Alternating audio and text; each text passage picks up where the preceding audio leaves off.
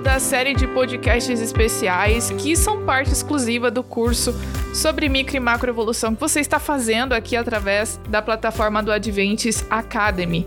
Esse curso ele é disponibilizado gratuitamente para todos que estiverem interessados. Então, se você está ouvindo esse episódio e ainda não se inscreveu no curso, corre lá no link que está no Instagram do Origins Museum of Nature, tem um link lá na nossa bio e aí você pode acessar lá e se inscrever gratuitamente nesse e outros cursos também que estão disponíveis no Adventist Academy. Lembrando também para você não deixar de se inscrever nas nossas redes sociais, você nos curtir no Instagram, curtir nossa página no Facebook, se inscrever no nosso canal do YouTube, é muito fácil. Só você colocar ali no canal de buscador, né, na parte de buscador ali Origins Museum of Nature e aí você vai ter acesso a todo o conteúdo, vídeos, entrevistas, é tudo muito bom e tudo feito para que você possa conhecer mais sobre ciência e também sobre o criacionismo.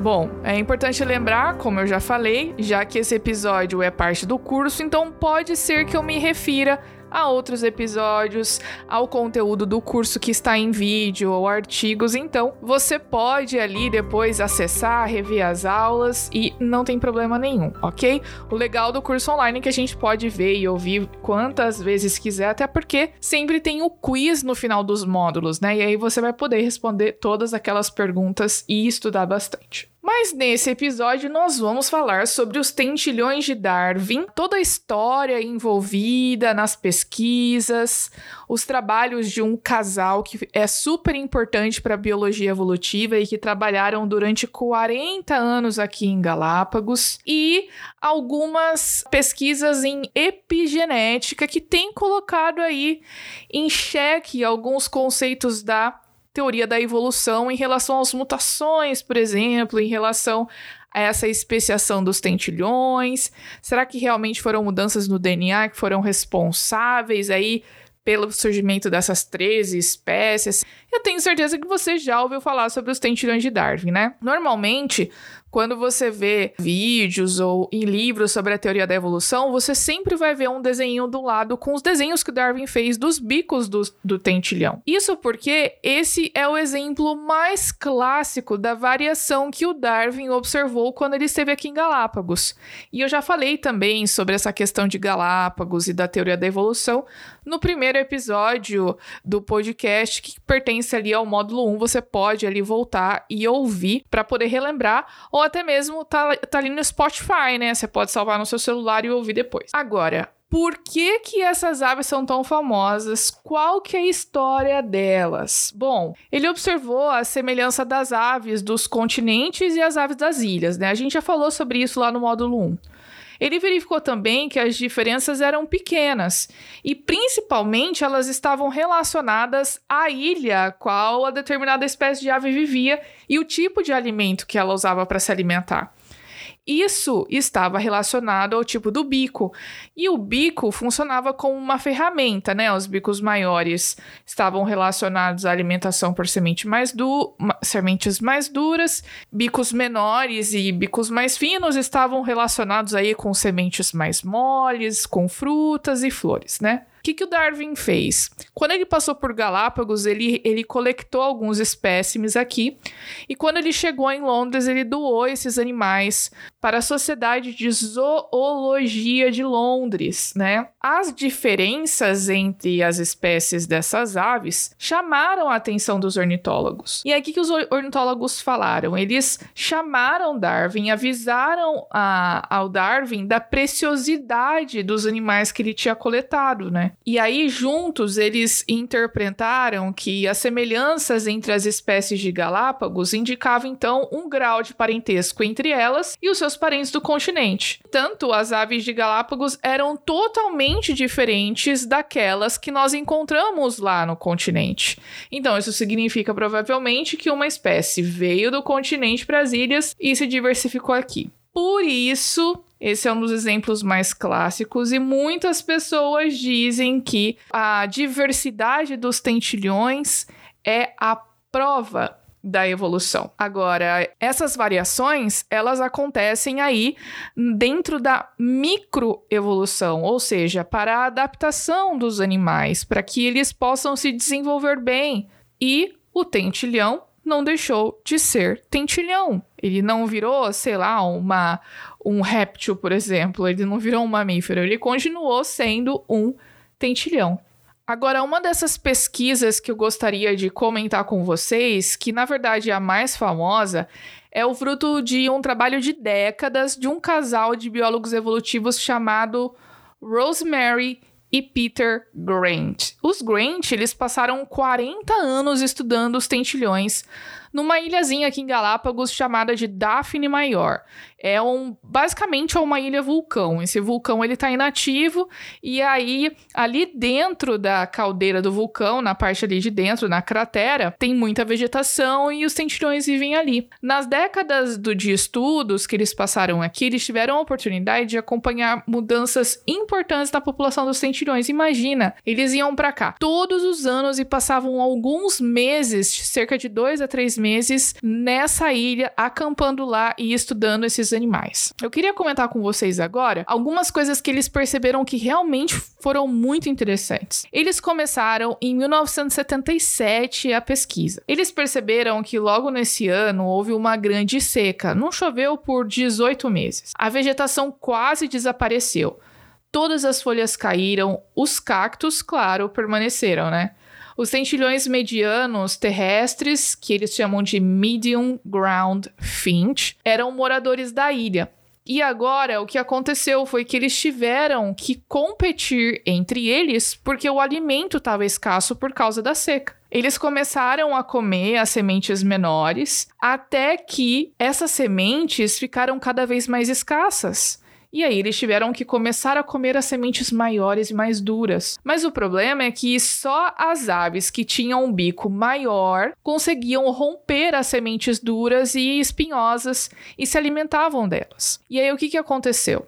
As aves com bicos menores, então, como elas tinham mais dificuldade de se alimentar, elas acabaram morrendo.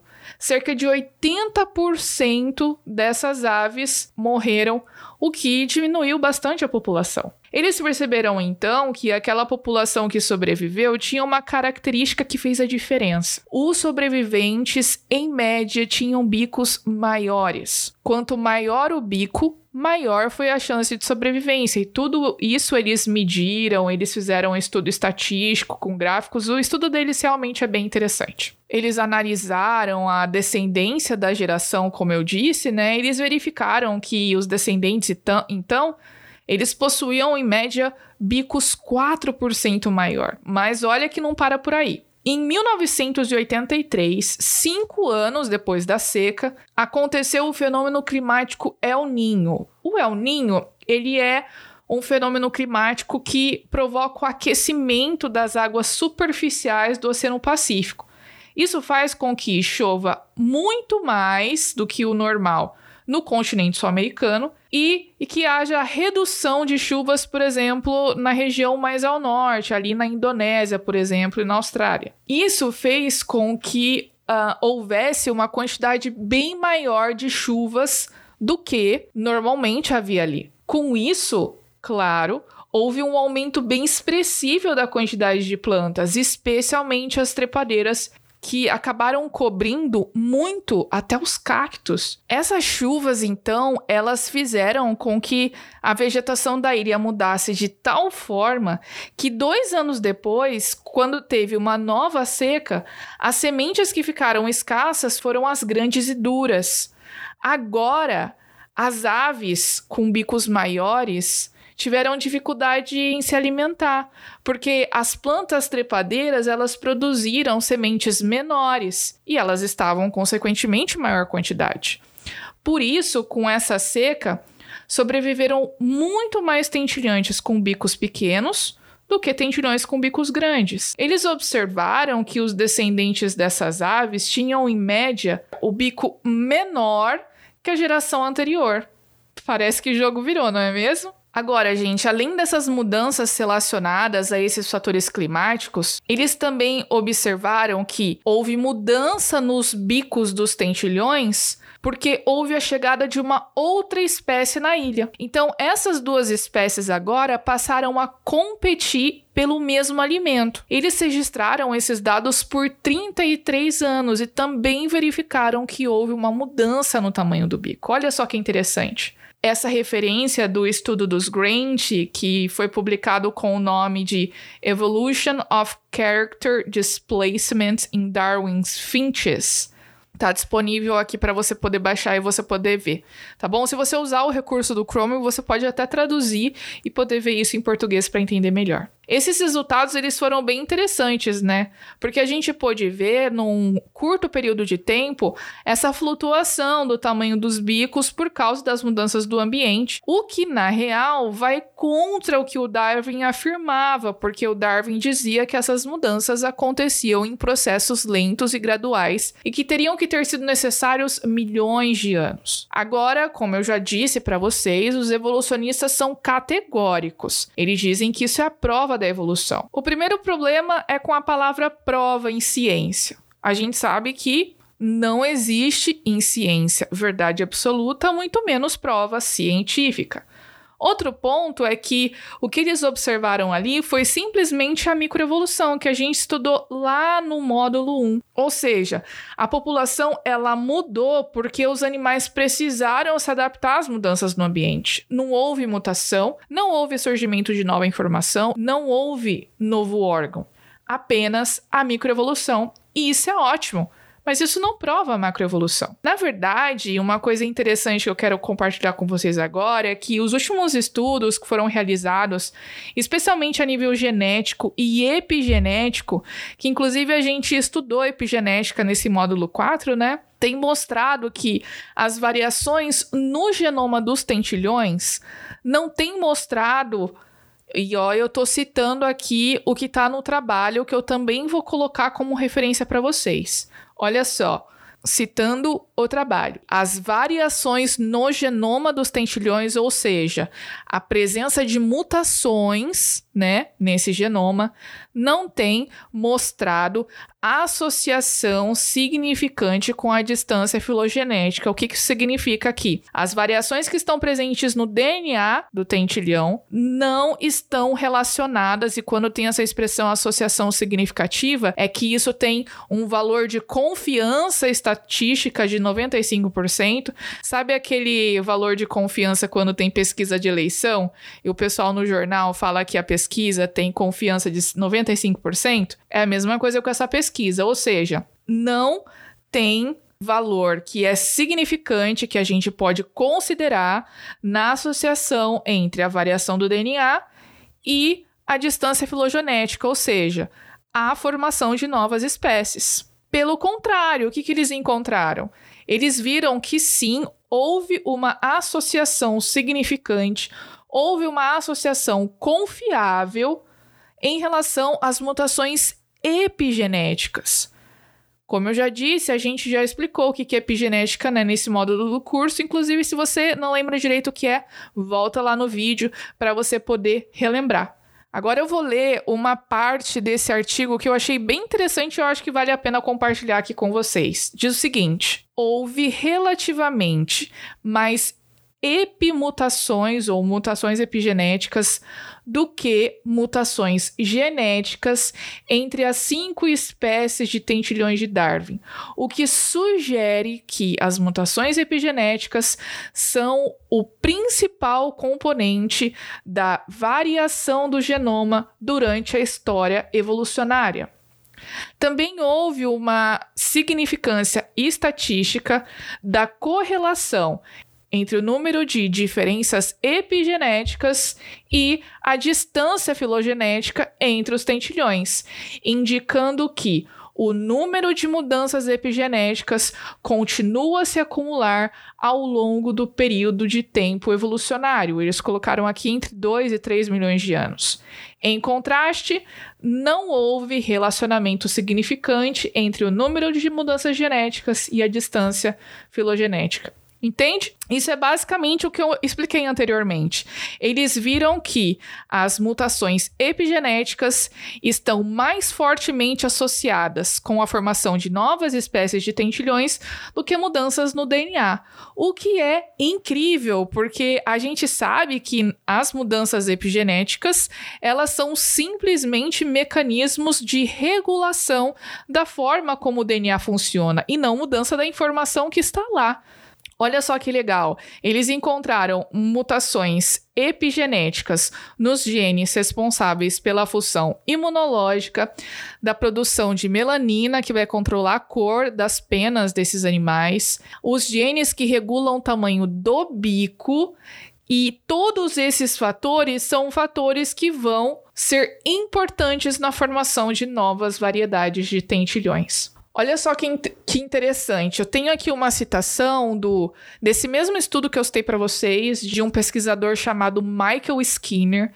Então, nesse mesmo artigo, ele diz o seguinte: Apenas as mudanças genéticas são limitadas para explicar os fenômenos moleculares, que vão desde a etiologia de doenças até aspectos ligados à evolução. Por isso, mutações genéticas não são os únicos fatores que devem ser considerados. Ele sugere que tanto a epigenética quanto a genética precisam ser considerados nos modelos evolutivos estudados, ou seja, a gente tem as mutações genéticas como uma das principais bases para o neodarwinismo, de que as mutações genéticas seriam a fonte da variação em que a seleção natural atuaria para formar novas variedades. Mas o Skinner vem aqui e fala o seguinte: olha, a gente tem visto que as mutações genéticas não são os únicos fatores que a gente deve considerar. Por quê? Eles estão vendo que os resultados estão mais ligados à variação epigenética, por exemplo. E, gente, esse, essa é uma evidência incrível para nós que somos criacionistas, porque Deus criou esses organismos com toda a informação que eles deveriam ter para que eles pudessem se adaptar ao ambiente. Dependendo das condições ambientais, então, o organismo ele vai desligar ou ele vai ligar uma função para ele poder se adaptar melhor. Isso é inteligência. Isso é informação inteligente, porque o Deus que nos criou é inteligente, nós não somos frutos do acaso. E eu acho isso muito incrível, como o conhecimento científico, como os artigos que têm sido publicados, como os próprios autores que são evolucionistas têm reconhecido que muitos pressupostos da teoria da evolução não estão funcionando mais.